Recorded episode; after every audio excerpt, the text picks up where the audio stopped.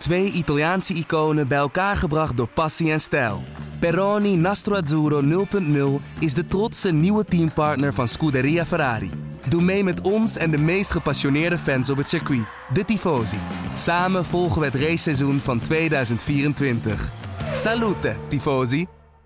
Dit programma wordt mede mogelijk gemaakt door Toto.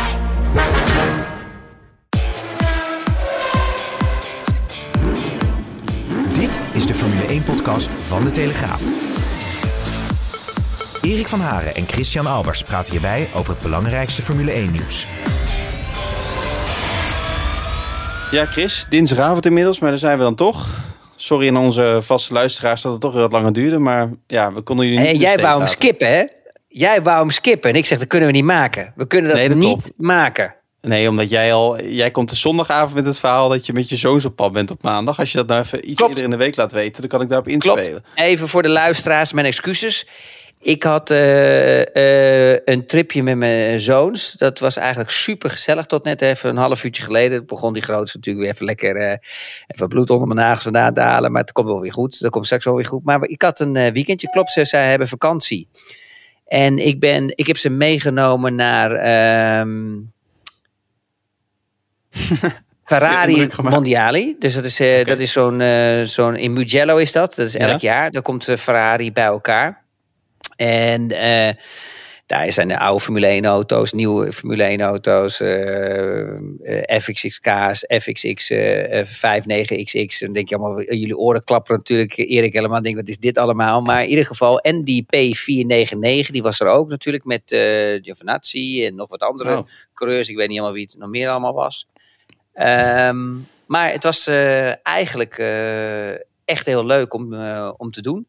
Dus ik was een Ja. weekendje met hun weg. We zaten in een fantastisch hotel, was leuk. En daarna, eh toen zei ik al tegen jou, dat wordt moeilijk, Erik, want ik moet dan ook nog terugkomen. En ehm, er is zo'n designer outlet.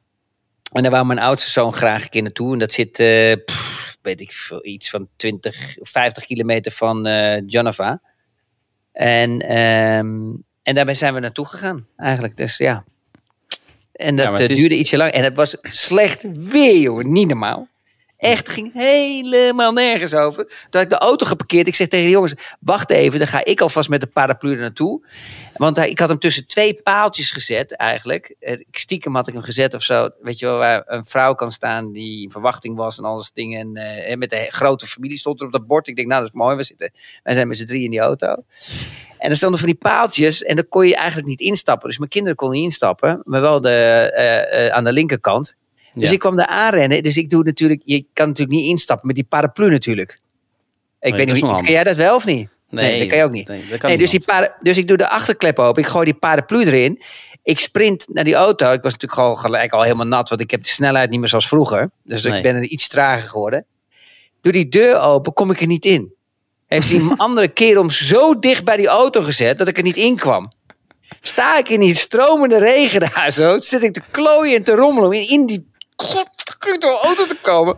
Moest ik naar rechts achter, moest ik instappen. eh, Rechts achterin. En dan helemaal over die middenconsole. Nou, en ik ben al niet zo lenig meer. Nou, had ik ook nog even lekker zo'n spier verrekt in mijn linker schouder. Ik denk, nou, dat, dat reed ook Ja, lekker naar huis. graag Dat willen top. zien. Maar lag het, aan is die, lag het aan die kerel die naast je geparkeerd had? Of gaat het met de intermittent fasting niet zo goed? Nou, ik denk, eh, zelfs jij had nog moeite gehad om Oh, dat, dat tussendoor te komen. Ja. En het is, het, is inmiddels, het is 31 oktober. Ik denk dat de meeste mensen dit pas in november luisteren. Maar eh, je kent de term Movember. Ja, het is jammer dat de mensen dit niet kunnen zien. Want die snor van jou, wat is, wat is daar de bedoeling van? Ja, ik weet niet, ja, ik moet me weer scheren en zo. En ik moet ook naar de kapper. Maar dat ziet er Ja. straks van het weekend weer helemaal gelikt uit. Je Tenminste, er, ik ga eh, ja. Oh, je zit dit weekend bij Viaplay. Ja, ja we hebben als je zo Brazilië. komt, dan, eh, dan ga ik zeker kijken. Moet hij zeggen hier zo met die, met die poes in zijn hand. Jongen, jongen, jongen. Helemaal ondergekotst, die allemaal Niet eten. normaal, niet normaal. En je Ja, heb je, zijn je heb je weer in die bezemkast gestuurd, hè? Je zit Ja, er weer met al die jassen. Ja, die jassen, de- dat is wel goed voor eh, de audio natuurlijk. Dempt Ja, een beetje. daarom heb ik het gedaan. Die hangen daar normaal niet. Nee, mijn dochter die heeft nog wat moeite met de wintertijd. Dus die lag er al om kwart over zes in. Oh, Dus ik vermoed ook dat ze vannacht om kwart over vijf uur wakker is. Dus, eh, maar goed, dat, eh dat geldt terzijde. Ja. Ehm, ja, heb je een beetje genoten? We hebben je natuurlijk niet bij eh Viaplay gezien. Ik was in Mexico. Dus je zat niet bij Ja. Viaplay, toch? Afgelopen weekend? Nee. Nee, nee, ik, was, ik, was, ik zat lekker. ik heb gewoon thuis, eh, of tenminste, ik heb niet thuis gekeken. Ik heb in, ehm, in het hotel gekeken, s'avonds, want ik had geluk gehad. Want ja, dat eh, evenement was pas zondag een beetje afgelopen rond 4 uur, 5 uur. Dus ben ik terug gaan rijden. Dus ik was nog 2,5 uur onderweg. Mhm. En toen kwamen we in het hotel aan. Dus ik s'avonds eh hebben we met z'n drietjes eh, hebben we de, de Grand Prix gekeken. Was Ja. top. Nou, wie schoot er voor jou of wie stak er voor jou nou eens uit? Want er zijn natuurlijk meerdere coureurs waar we het gelijk over kunnen hebben. Zowel positief als negatief. Laten we scheel tegen onze stel in met het positieve beginnen.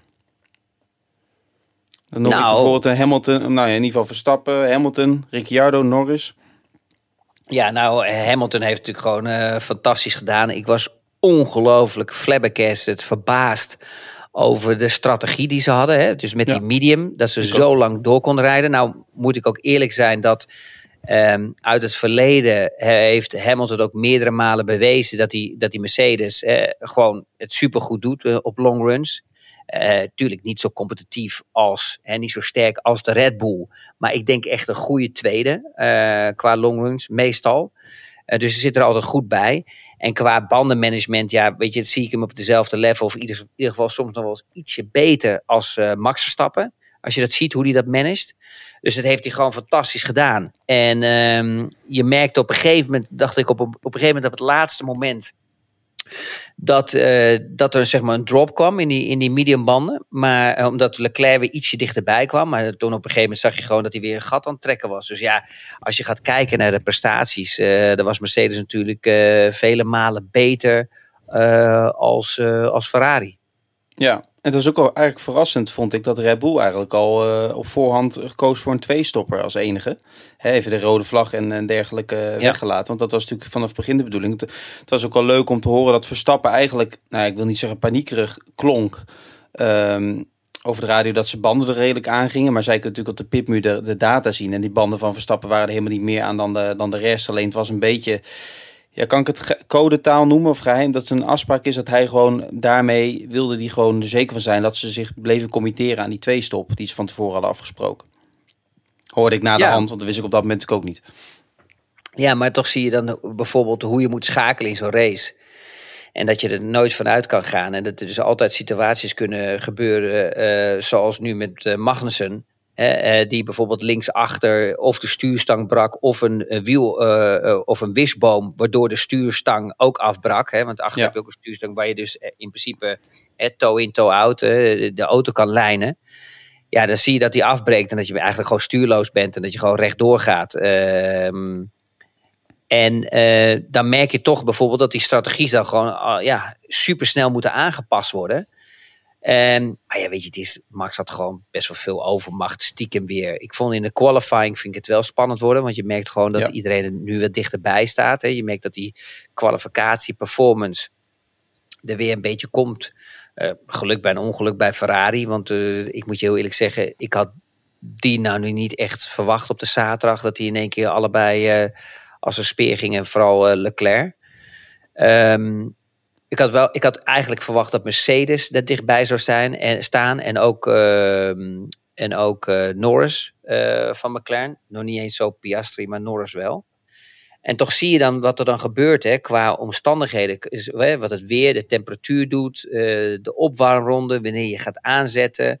Eh, al dat soort kleine dingetjes, ook dan eh, de, de, de, de ijle lucht. Hè. Dat, dat zijn allemaal, allemaal toch factoren die allemaal toch stiekem, alles bij elkaar, toch een grote rol spelen. En dat zorgde ervoor dat het wel gewoon een eh, fantastische qualifying was op zaterdag. Ja. En dan zie je ook bijna een Albon, als je, het, andere, als je aan de andere kant van de medaille, die de training heel goed bijstond. En in de quali heeft hij in veel minder grip. Dus het kan heel snel veranderen. Ja, moet ik je wel eerlijk zeggen. Laten we, ik moet ook wel een beetje bekennen dat ik ook wel Williams een team vind die veel op low fuel rijdt. Om Albon het hele weekend al dat gevoel te geven. Ja. Om echt te optimaliseren van de setup. Hè? Dus wat er dus gebeurt, ook voor de luisteraars. Eh, als je natuurlijk een auto hebt met eh, 40, 50 kilo aan boord, of je hebt een auto met 10, 15 kilo aan boord, is natuurlijk een hele andere auto. Omdat je natuurlijk dat gewicht veel minder is. Dus ehm, eh, eh, als jij continu op een low level fuel rijdt en met weinig gewicht aan boord, kan je die auto veel beter afstellen. Want het kan best zijn bijvoorbeeld dat je met 50 kilo, 40, 50 kilo overstuur hebt. En met 10, 20 kilo uh, onderstuur hebt. Dus ja, daar, ik denk dat ze dat veel meer simuleren, uh, weet je wel, simulatie ervan maken. Door dat weekend heen. Waardoor je dan ziet in één keer dat hij super snel is op de vrijdag en op de zaterdag. Maar als dan, dan anderen, de, de big boys, zeg maar, ook het gewicht eruit gooien. Dan zie je hem gewoon rustig zie je hem naar achteren gaan. En ja, dan, dan zie je natuurlijk het voordeel komen van de andere teams. Uh, ja, het is toch uh, 10 kilo, is bijna 3,5 tiende op een rondje. Als er soms niet eens meer is, ligt een beetje aan het circuit hoeveel het is. Dus ik denk dat dat eerder het geval is, als dat hij dan echt teruggevallen was. En wat is dan de reden? Is dat dan wat je zegt, de coureur het goede gevoel geeft? Of heeft het ook een commerciële reden? Jij hebt natuurlijk ook bij mindere teams uh, gewerkt en, en gereden. Ja, uh, dat... dat... je, dat je iemand dat je gewoon vooraan wil staan. Even dat je misschien wat, wat, wat, wat, wat uh, bus wil creëren of zo. Nou, dat heeft vooral degene die daar echt van houdt, is natuurlijk Zack Brown. Ja. Met uh, McLaren. Die hebben dat natuurlijk alleen maar gedaan. Um, ja, Ferrari um, doet het in, in, in, min, ja, enigszins ook. Hè. Die hebben natuurlijk ook in Monza gedaan. Dat ze zo'n uh, comp zich compenseren dat ze um, op zaterdag snel willen zijn. En dat ze eigenlijk de zondag al weten dat het niks wordt hè, ten opzichte van Red Bull. Maar dat ze zaterdag die pol pakken. En dan Italië, hè, Tifosi, noem maar op. Dat, ja, dat speelt daar natuurlijk wel een rol. Maar ja, wees eens eerlijk, Erik. Als je nou gewoon weet dat je nog niet de goede raceauto hebt, ja, dan moet je toch uh, met een team gaan kijken. En, en dan wil je toch de beste prestaties wil je, uh, ja. Wil, ja, wil je neerzetten. Ja, en als je dan als een team zoals bijvoorbeeld Ferrari. Uh, dan toch voor de pole position kan gaan. Ja, waarom zou je die niet pakken? Als je toch weet dat je het op de, ja. op de zondag aflegt, dan moet je gewoon het maximaliseren natuurlijk. En proberen zo goed mogelijk te presteren. Maar kijk, het voordeel is natuurlijk van is, heb je natuurlijk. Kijk, dit is een nadeel, want op een gegeven moment. Op zaterdag pompen de grote mannen ook de benzine eruit. Ja, en dan, krijg, en dan krijgen die ook automatisch bij 10, 20, 30 kilo 3, 4, 5 tiende erbij. Dat ze sneller gaan. Dus, maar wat ik al zei, als jij eerder daarmee begint, dat betekent dat je veel sneller kan gaan fine-tunen om die laatste 1, 2, 3 tiende te vinden. Wat ook veel zegt. Dus het is een beetje je, je, ja, je offert eigenlijk een beetje op die, die, die, die, die, die, die long runs hè, voor je qualifying. Uh, maar ja, dan heb je wel maximale kwalificatieperformance. Ja, en dat had bijvoorbeeld Ferrari natuurlijk wel nodig, natuurlijk in Monza. Weet je, er moest wel ergens zo'n beetje een hype gecreëerd worden. Ja. Um, als we even bij de start gaan kijken, jouw favoriete um, onderdeel, dan moeten we het toch even over Perez hebben. Niet voor het eerste, niet voor het laatste, denk ik, in deze podcast. Mm -hmm. Wat was jouw um, um, verdict? Ik vond zijn interview na afloop wel eerlijk, maar teg tegelijkertijd ook een beetje schrijnend. Dat hij zei van, ja, ik ging hier alleen maar voor de overwinning. Alleen de podiumplek was niet genoeg. Um, en ah, ja. dat zegt dus iemand die voor het laatst in Monza op podium stond, hè, begin september. Nou, weet je het is? Ik denk dat je nu, nu een beetje verbaasd bent. Ik vind eigenlijk dat hij niks verkeerds heeft gedaan. Ja, kijk, tuurlijk, hij heeft te vroeg ingestuurd. Had Lewis Hamilton ook zevenvoudig wereldkampioen. Ja, ja. hij, heeft ja. niks, hij heeft er geen straf voor gekregen, maar, nee, nee, uh, maar ik bedoel, hij heeft wel zijn eigen race ver, uh, vergooid. Ja, maar met alle respect, ik heb liever dit soort dingen, dat iemand ervoor gaat. Hè, maar dat is coureurs eigen. Hè? Dus ik, ik, ik, ik, spreek natuurlijk alleen even voor mezelf als, uh, en ook als ik het analyseer.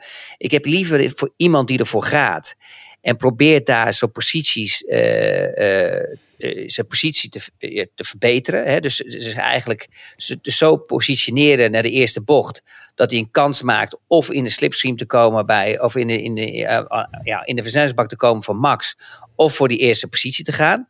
Probleem was gewoon, net zoals bij Lewis Hamilton de vorige race, hij kneep gewoon te snel. En, en ja. Leclerc kon geen kant op. En dat was dezelfde situatie toen de tijd met, met Russell en Hamilton en Verstappen. Ja, die konden ook geen kant op. Dus ja, Weet je, op een gegeven moment houdt het een keer op. Ja, en dan zie je dat dit gebeurt. Maar dat vind ik eigenlijk helemaal niet zo erg. Kijk, ik ben geen Perez-fan. Maar dat komt door heel simpel. Is dat hij zich niet verbetert door een weekend heen. Terwijl hij alle data heeft van Max Stappen. En dan vind ik op een gegeven moment dat in een qualifying... dat het gat te groot is. En ik merk gewoon dat hij niet genoeg presteert en niet dezelfde performance of de prestatie heeft als Max Verstappen. Dus het is gewoon heel duidelijk. Hij komt gewoon veel te veel tekort. Hij komt echt ja. tekort. Hij is gewoon niet snel hij genoeg. Er, voor zijn doen zat hij er nu toch het hele weekend nog enigszins bij. Ja, maar hoe komt dat? Dit is een thuiscircuit. Daar heeft hij 350.000 miljoen rondjes gereden. Of het nou met een normale auto is geweest, of het nou met de fiets is geweest, of dat het met een loopkar is geweest, of met de kinderwagen.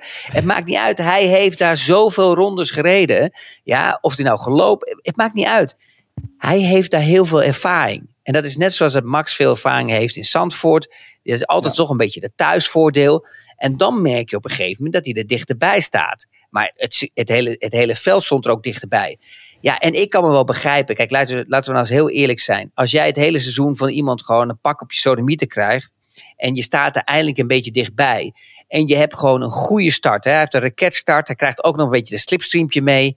Nou, ja, weet je, het, is, het klopt ook wel wat hij zegt. Leclerc liet zich ook niet kennen. Leclerc is ook zo'n beest in, het eerst, in die eerste ronde. En die remde eigenlijk stiekem toch nog later, of net zo laat, als Checo. Ja, en die had dat niet verwacht. En dan merk je op een gegeven moment, ja, dat Checo begint hem te knijpen. Maar die knijpt hem te vroeg. Ja, en dan heb je een probleem. Maar ja, het klinkt heel maf, maar ik heb hier meer ja, rust bij. En ik heb daar meer... Uh, vrede mee?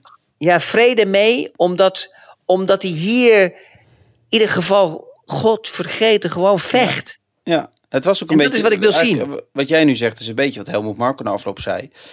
Um, oh, en, en ja, het valt je waarschijnlijk ook op dat de, de uitlating van uh, Helmut Marko en Christian Horner, als het over Perez gaat, toch, toch heel beschermend zijn nog steeds. Uh, dan kun je natuurlijk aan de ene kant zeggen dat is voor de bühne en dat is in de media. Alleen, ja, jij kent Helmut Marko ook. Je weet ook wat, hoe hij dit jaar, uh, wat voor interviews hij allemaal over bijvoorbeeld een Nick de Vries heeft gegeven. Um, kijk, ik heb het al uh, een paar keer gezegd in deze podcast. Ik heb nog steeds gewoon het gevoel dat hij volgend jaar in die auto zit. Alleen, het is nu een beetje zo dat heel veel mensen roepen dat hij er sowieso uit moet en dat hij eruit gaat. Alleen als hij gewoon tweede wordt in de WK-stand en hij heeft een waterdicht contract, uh, in ieder geval voor het begin van volgend jaar, uh, ja, dan gaan ze er denk ik niet uitgooien.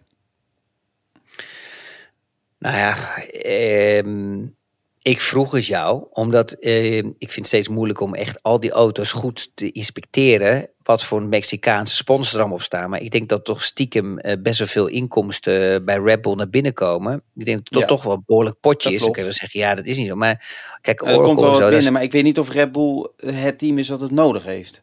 Nou, weet je, het is aan het eind van het verhaal. Uh, is, het is echt zo, ja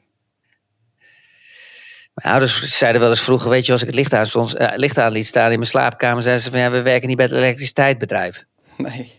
Dus ja, weet je, linksom of rechtsom. Um, ja, de schoorsteen moet blijven roken, Erik. En weet je, het is uh, 20, 25, 30, 40, 50 miljoen.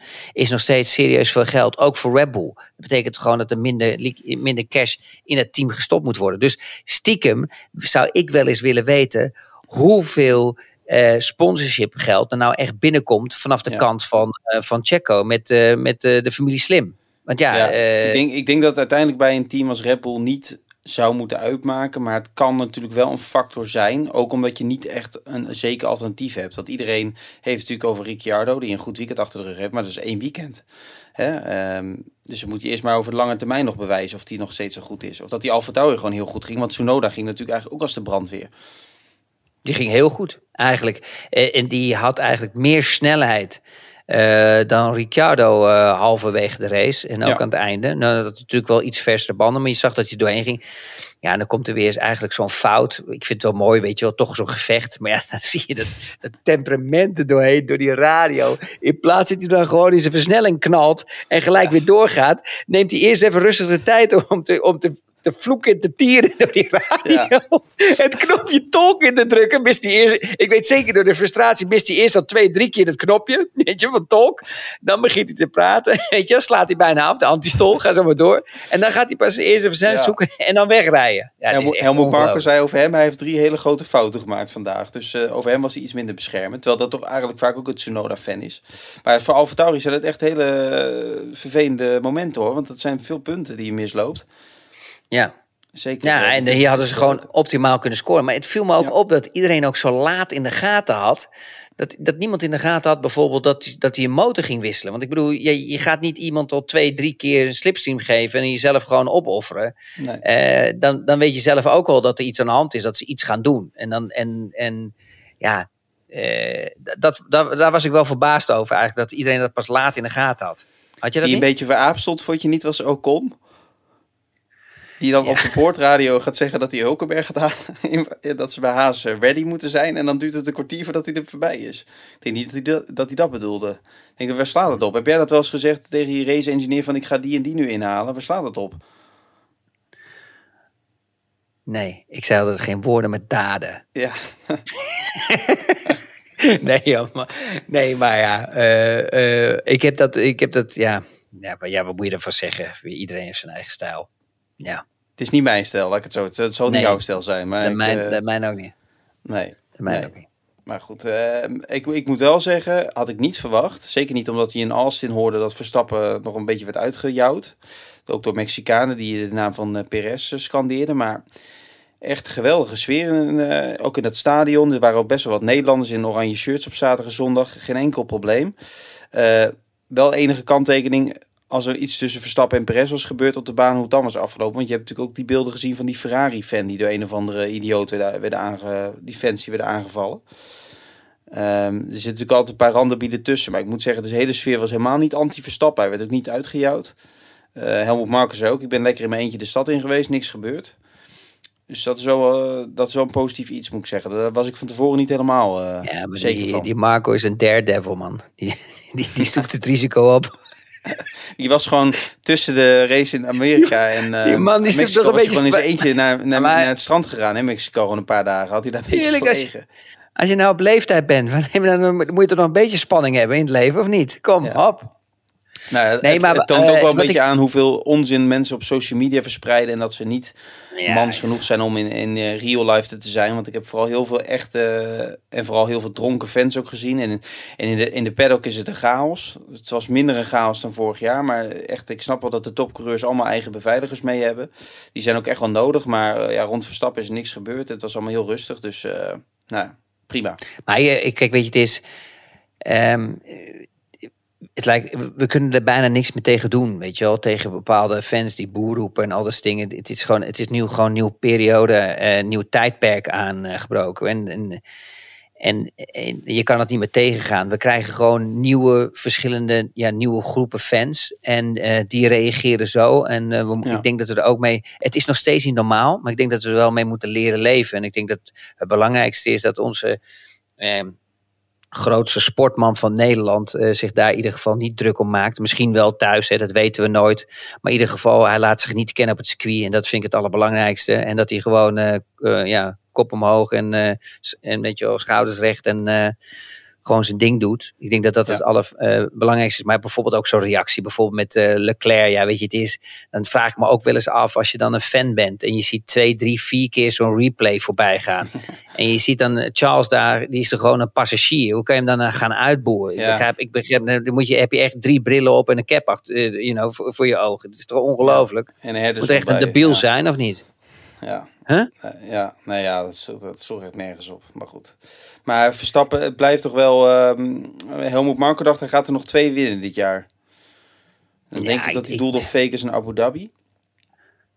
Nou ja, ik denk dat hij ook wel weer stiekem een kans heeft in Brazilië. Eh, maar ik hoop gewoon dat Mercedes met die setup van vorig jaar... dat ze daar weer op door kunnen voortborduren.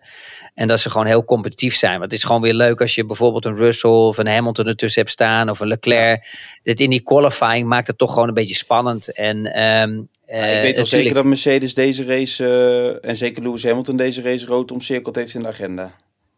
Want eh, Ja, maar je- gaat, altijd, gaat altijd goed in Brazilië. Eigenlijk Mercedes sowieso. Het is natuurlijk een apart weekend weer met de sprintrace. Dus je hebt maar één training.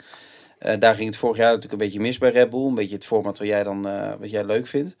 Ja. Eh, dat zou natuurlijk nu ook weer kunnen gebeuren. En, en je Ja, hebt daar dat wel. start, hè, met de, dus ja, ik, ik ben Maar dit vind ik juist mooi. Ik vind die, die sprint setup vind ik juist fantastisch. Want dat zorgt ervoor natuurlijk dat Red Bull... Kijk, Red Bull is het enige team dat altijd van de vrijdag naar de zaterdag... de meeste, eh, ja, meeste tijd vindt. Prestaties gezien. Dus de meeste rondetijd. Weet je, dat ze nou, veel sneller wordt. ook wel, hè. Die had ook een, lang, een slechte vrijdag. Ja, maar je weet natuurlijk niet wat ze gedaan. Maar klopt, klopt wel. Maar, maar meestal, uit, als ik ga kijken naar alle races, naar alle sprintweekends, zie je gewoon dat dan Red Bull een beetje verslag is. die, die zijn aan het zoeken en die, en die kunnen dan niet goed zijn, hun huiswerk doen als ze niet gelijk direct goed starten. Zo, elk sprintweekend zie je dat. In één keer zie je dat die kwalificatie gewoon eigenlijk een beetje een paniekscenario wordt voor hun. En dat ze zich niet helemaal, weet je wel, in hun hum uh, voelen. Hmm. En dan gaat het fout. En dat maakt het wel leuk voor ons als de kijkers. Want tuurlijk, weet je, ik gun Max alle overwinningen nog. Maar uh, ik vond het ook wel leuk om zo'n raceweekend te zien. Uh, zoals we dit weekend hebben gezien. Oké, natuurlijk, hij reed voor, voorop en hij reed weg. Maar dat was wel een mooie strijd. En ik vind die strijd, die moeten we nu gewoon helemaal focussen op, op de Perez en op uh, Lewis Hamilton. Ja. En, en, en Leclerc en Sainz, weet je, dat wordt, dat wordt een beetje de gevechten. En dat vind ik gewoon mooi om nu naar te kijken. En als je daarop gaat focussen, en het klinkt heel maf, maar ook voor de luisteraars, als je daarna gaat kijken, krijg je ook in één keer een hele andere Formule 1 race. Ja. Ja. Want als je, daar, weet je, als je daarop gaat concentreren, dan denk je in één keer, hey, dit, dan wordt het er in één keer weer eigenlijk heel leuk het seizoen. Want het is best wel een serieus gevecht. Ja, en over die sprints hebben we natuurlijk vorige week al gehad. Maar ja, je, je ziet natuurlijk alsnog dat eigenlijk alle sprintweekenden alsnog de, de race op zondag is gewonnen door Red Bull. Zeg ik even stuit mijn hoofd. Want, ja, alleen uh, Singapore is gewonnen door een andere team. Hè? Dus um, zit ik even snel, toch? Nee, en uh, de sprintrace is ook gewonnen door Piastri ja, in Qatar. Nee. Ja, sprintrace, maar de race op zondag bedoel ik. Hè. Piastri, uh, ja, klopt. maar dan komt er in de Spa. Maar de, de, sprint, de race op zondag is altijd alsnog gewonnen door Red Bull. In die sprintweekend. Ja, omdat zij gewoon echt, gewoon echt de beste auto hebben. Zij hebben niet te veel downforce, niet te weinig downforce. Ze hebben gewoon de ideale auto in, qua race setup. Weet je wel? Dit is, dit is gewoon echt... Het is gewoon een, een warm mes die door de boter gaat. Het is ongelooflijk. Ja. ja. ik sta er toch echt stiekem elke keer ook toch van steld. En, en het enige weekend waar hij het dan eigenlijk stiekem zwaar had... dat was in Austin. Maar dan kwam dat hij toch die problemen had. En dan zie je toch dat het in één keer leuk kan worden. Ja, ja nou ja, blijft er nog genoeg voor om te winnen. Als hij één uh, Verstappen, als hij nog één race wint, dan heeft hij het hoogste winstpercentage ooit in een Formule 1 seizoen. Hij, kan, uh, hij is nu Prost, uh, heeft hij geëvenaard.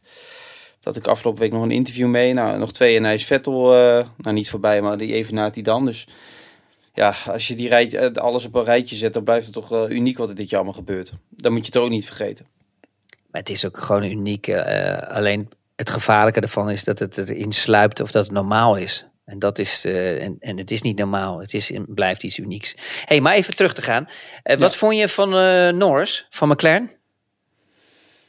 Ja, ik weet niet helemaal, heb ik niet meer op mijn netvlies staan wat er nou zaterdag met Norris gebeurde.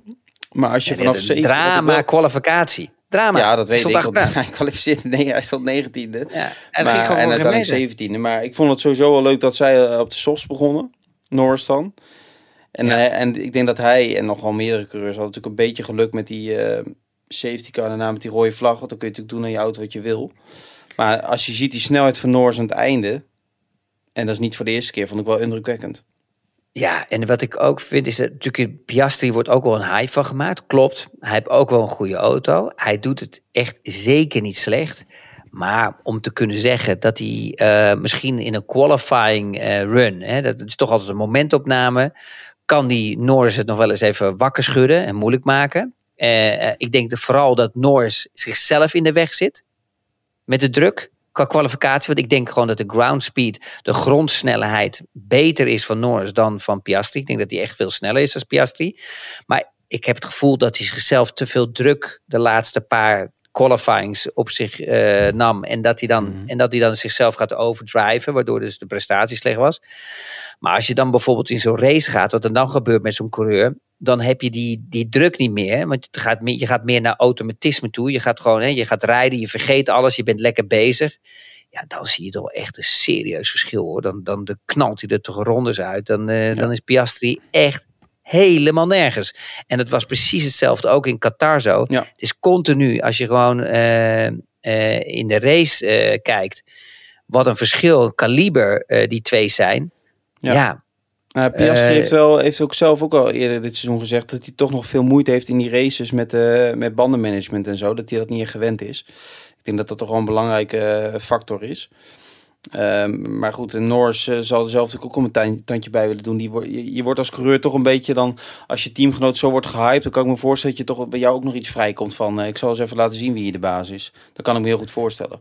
Ja, en, en, ik, en ik ben ook altijd verbaasd eigenlijk, want uh, McLaren die, ehm, ja, die gooit toch altijd een beetje, ze doen toch eigenlijk zelf altijd toch een andere uh, approach naar die nieuwe banden. Ik vind dat ze heel snel al gelijk vol erop gaan. Hè, om juist die eerste twee, drie rondes het echte tijdsverschil te pakken. Mm. Waardoor ze dus eigenlijk ja, een klap om hun oren krijgen na tien ronden of vijftien ronden. Dat die gewoon die banden eigenlijk gewoon inzakken.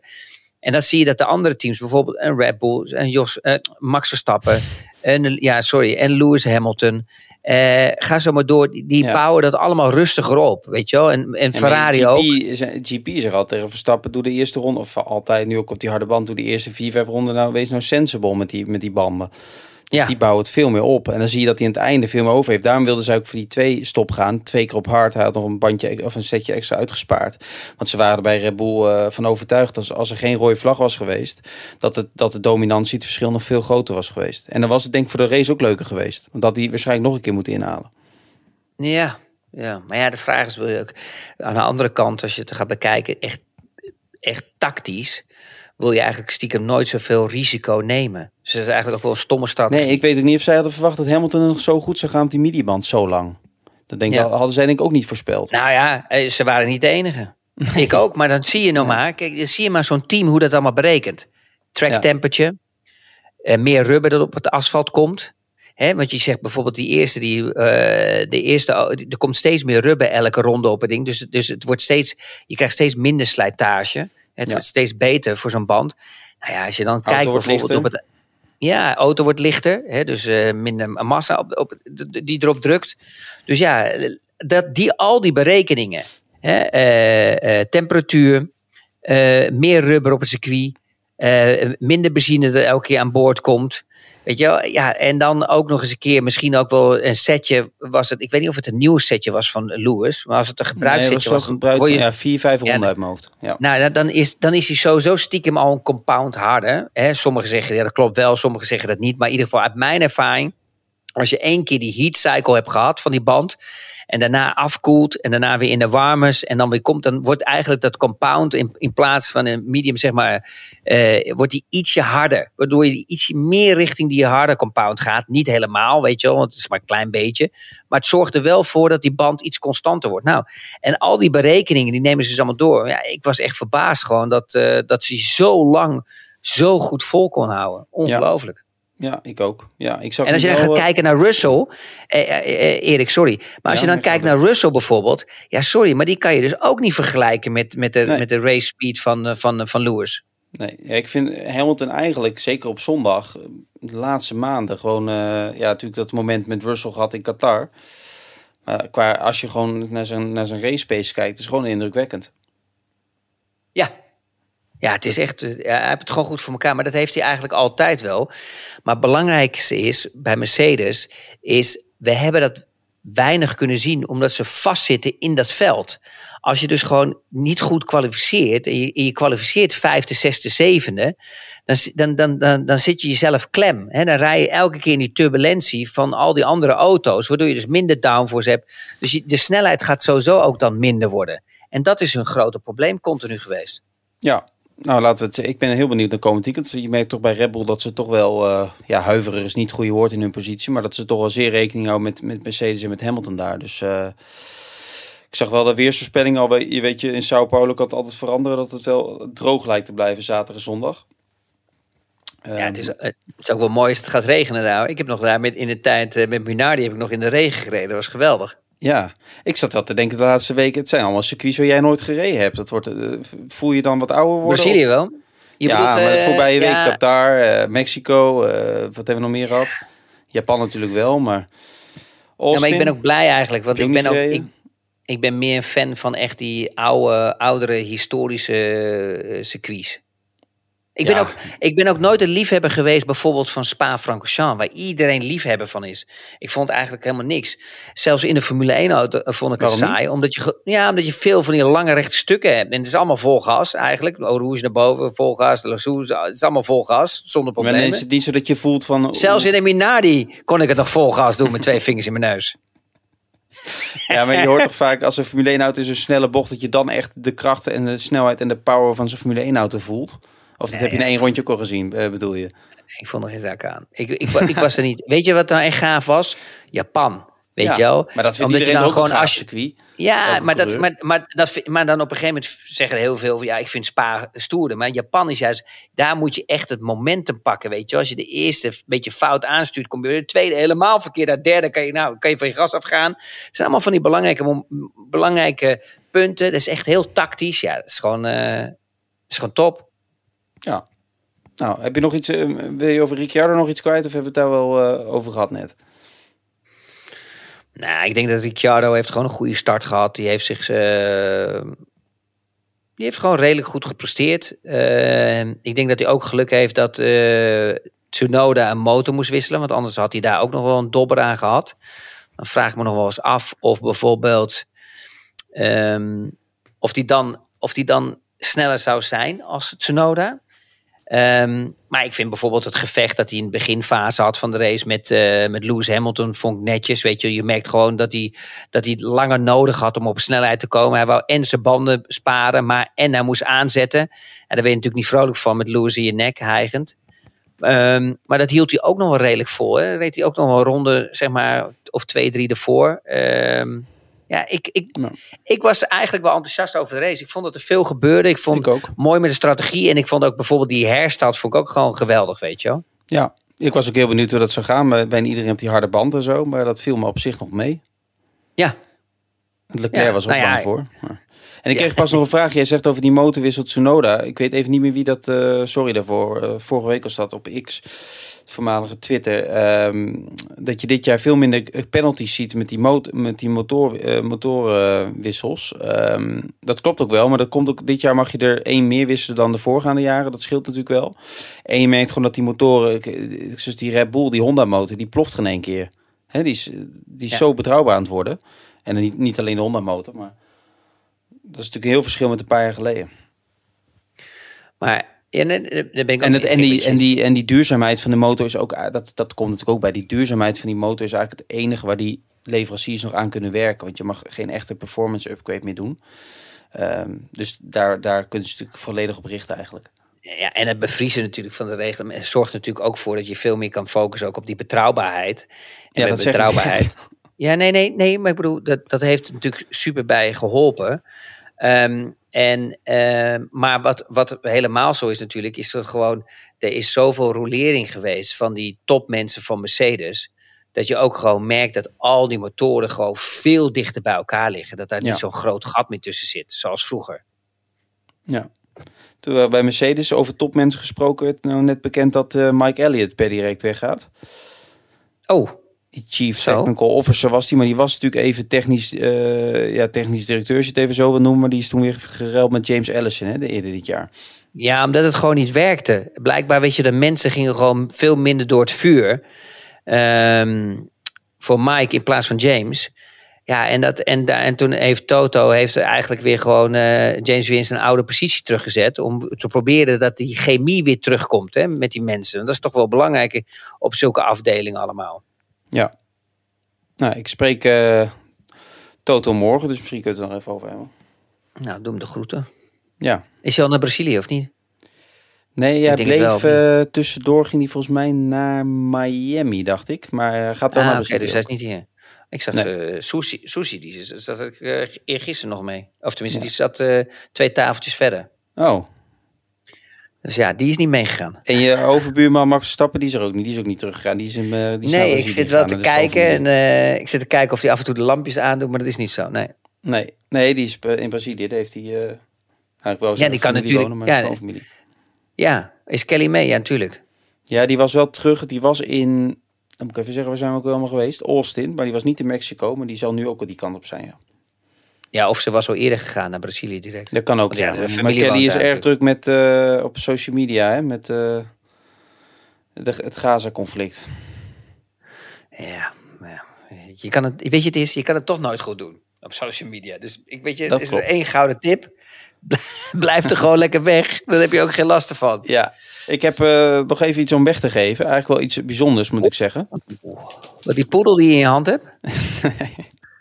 Ja, die mag ik misschien aan het einde van het jaar weggeven. Eigenlijk, eigenlijk Kijk. ik ga niet een foto maken, want ik, mensen moeten dit echt zien en dan ga ik hem doorsturen naar jou. Ik zou hem even voor mijn gezicht houden. Die, die stuur ik naar je toe en die moet je even op Twitter zetten. Nou, ga Ja. verder. Kijk, ik heb hier in mijn hand een, een dik tijdschrift, een fotoboek eigenlijk, Driver's Journal. Dat is gemaakt ehm, door een fotograaf, Joshua Paul, een Amerikaanse fotograaf. In ehm, eh, combinatie of in eh, samenwerking met ExxonMobil. Dat is ook een van de sponsoren van Red Bull. En dat is eigenlijk een heel uniek blad, want het is niet in de verkoop. Je kon het winnen als je eh, ja, geluk had en was ingeloten. Er zijn er maar duizend van gedrukt. Ehm, en het is eigenlijk best wel een gaaf boek. Er zijn allemaal foto's in zwart-wit kleur. Allemaal van Red Bull door de jaren heen. Dus heel veel verstappen, maar ook monteurs, engineers, noem maar, op. Echt, een, echt coole foto's. Er staan ook een paar verhalen in. Onder andere een portret van Max Verstappen van mijn hand, toevallig. Ehm, Ah, zakkenvuller. ja, zakkenvuller ben jij zeg. Ongelooflijk. Nou begrijp ik hem. Nou komt hij. Dames en heren. Zet, zet de radio ietsje harder, dan komt hij. De Komt-ie, radio. hoor. Daarom heb ik er een paar gekregen. En, eh, maar ik denk, het is leuk om weg te geven. Het is echt uniek, hè? Want je kan ze niet kopen. Er zijn er maar, wat ik zeg, er zijn er maar duizend van. Dus Staat je naam dacht- erbij vermeld trouwens, bij het stukje, bij de tekst of niet? Ja, zeker. Bronvermelding. Erik van Haren. Ja, ja, ja. Er staat ook in de inhoudsopgave dat ik in Utrecht woon met eh geweldig. vriendin en dochter. Maar goed, ehm, ik, ik had zoiets van, laten we nou nee, geen eh, prijsvraag weer verzinnen. Tenminste, ik moet dat altijd doen, want jij bent er te lui voor. Maar zullen we eens gewoon doen wat iemands, vertel eens een leuk verhaal, wat iemands eh, leuk, leukste herinnering is aan Max Verstappen. Of mooiste herinnering, of meest dierbare herinnering. Hoeft, ja, dat kan zijn dat je hem een keer ontmoet hebt, of dat je een keer bij een race was. Maar het kan ook gewoon iets heel anders zijn. Dat je een keer thuis op de bank iets meemaakte, dat je vrouw net ging bevallen, ik weet het niet. Maar mail het en eh, ik denk dat we de leukste twee eruit kunnen pikken. Of de meest originele twee. En dat kun je mailen naar podcast.telegraaf.nl. Podcast.telegraaf.nl Zo is die goed toch, Chris? Je hebt Nee. altijd op mij aan te merken, maar Laat nog eens even zien dat boek. ik kan wel even openslaan. Voor moet ik hem even uit de folie halen. Maar dan Nee, hoeft niet. Nee, hoeft niet. Nee, of niet. Ik de- wou maar alleen even zien. eh, dit is of- alleen de Is het dik of niet? Ja, Is het best wel dik? wat. Oh ja, is wel serieus, ja. Ja. Hoeveel, hoeveel, eh, hoeveel verhaaltjes heb je geschreven? Mooi papier. Eén, één portret over Max Verstappen. Leuk. Wilden ze iemand van een verslaggever hebben die eh, dicht bij het vuur zit. Dus dan zijn ze op een of andere manier toch bij mij uitgekomen. Ik denk dat heel veel anderen niet konden. Maar, maar goed, ehm, ik denk dat we er wel zijn. Hè? Want jij moet zo eh, naar een diner. En ik zie dat je er nog niet klaar voor bent. Ik neem niet aan dat je zo gaat. Jawel, ja. Ik ben altijd lekker mezelf. Ga je zo? Ik, ik ben niet zo'n nepper die me helemaal anders voor gaat doen. Ja, maar die snor, die is zo dik. Lijkt zo, ook met die randjes aan de zijkant. Lijkt wel zo'n dat porno klopt wel. Misschien, want ik ben vrijdag... Ik ben, nou, trouwens, ik ben zaterdag met de jongens weggegaan. En ik ben gisteravond laat teruggekomen. Dus ja, ik heb een paar dagen niet geschoren. Maar valt toch wel mee. Valt toch wel mee, man, Erik. Moet jij zeggen, man, met die kuif. Nou, nee. laat, laten we even staan dan dat je komend weekend ook in die studio zit. Als het dan meevalt. nee, nee, dat Ik gaan we niet niet wat. Koen eh, ervan vindt, de presentator. Ik heb, maar de- goed. ik heb er zin in, man, in Brazilië. Dat meen ik serieus. Ten eerste, het is een beetje een normaal tijdstip. Dus ik, eh, Ja. ik ben waarschijnlijk wel op tijd zondag. gewoon in de studio. Wel fijn altijd om te weten. Ja. En ten tweede, het is eh, gewoon een leuke race. Het is ehm, eh, die overview. Je kan het goed zien, het circuit. Weet je wel, met cameraposities. Zelfs de slechtste regi- regie, die kan het nog gewoon goed registreren. Correct of niet? Je hebt alle ruimte, want die baan is heel breed en groot. En, dus het is top. Ja, wat was Ja. eigenlijk het mooiste?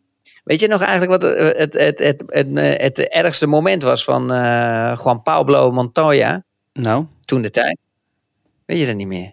Ga er maar over nadenken. Kom er maar over terug met mij naar de, naar de Grand Prix van Brazilië. ik ga even nadenken. Ja, bij een slaaptekort eh, gaat u een rol spelen. Ehm, en ik, ik zeg wel even wat, wat eh, ordinaire zelfpromotie. Maar ik denk dat we komende zaterdag in de Telegraaf een heel leuk interview hebben. Eh, Oh. Ik zeg nog niet met wie. Maar ehm, nou, jij kent hem ook goed. Dat is de enige, de enige tip die ik, de hint die ik geef. Jij weet trouwens wie het is, maar zeg dat dan nu even niet. Ik vind het leuk om even te teasen. Je zei net dat je een interview had met Toto Wolf. Ja, ook nog. Ja, ik weet niet. Misschien Hebben we misschien druk. iedere week. Die is het Wordt een druk weekje voor je. Ja. Ja, lijkt net werken. En dan ben ik nog thuis ook. Krijg jij, sta je gewoon op de, op de payroll of krijg je betaald per verhaal? Want dan begrijp ik wel dat je zo'n dollar zit type de hele week. Nou, ik zou willen, ik zou willen dat ik werd eh, betaald per verhaal en per, eh, per, per klik op internet. Maar dan hadden wij deze podcast niet meer gedaan, denk ik. Nou, duik jij nog even in die glitterjas achter je. Wat is dat, een paarse glitterjas? En dan eh, wens ik jou een fijne avond. Dankjewel allemaal voor het Ja. luisteren. Bedankt voor het luisteren. Excuus voor de vertraging. Ik hoop dat we komende week eh, wel op maandag zijn. Maar daar gaan wij het nog eens even goed over hebben. Ja, dat komt wel goed. Komt goed. Ja. Ga jij naar Brazilië? Nee, hè? Nee, nee, ik blijf thuis. Ik ga alleen nog naar Oké, dan... eh, Oké, top. Alright. Oké, tot de volgende Dankjewel keer. allemaal. Joep, doei doei. Dit programma werd mede mogelijk gemaakt door Toto.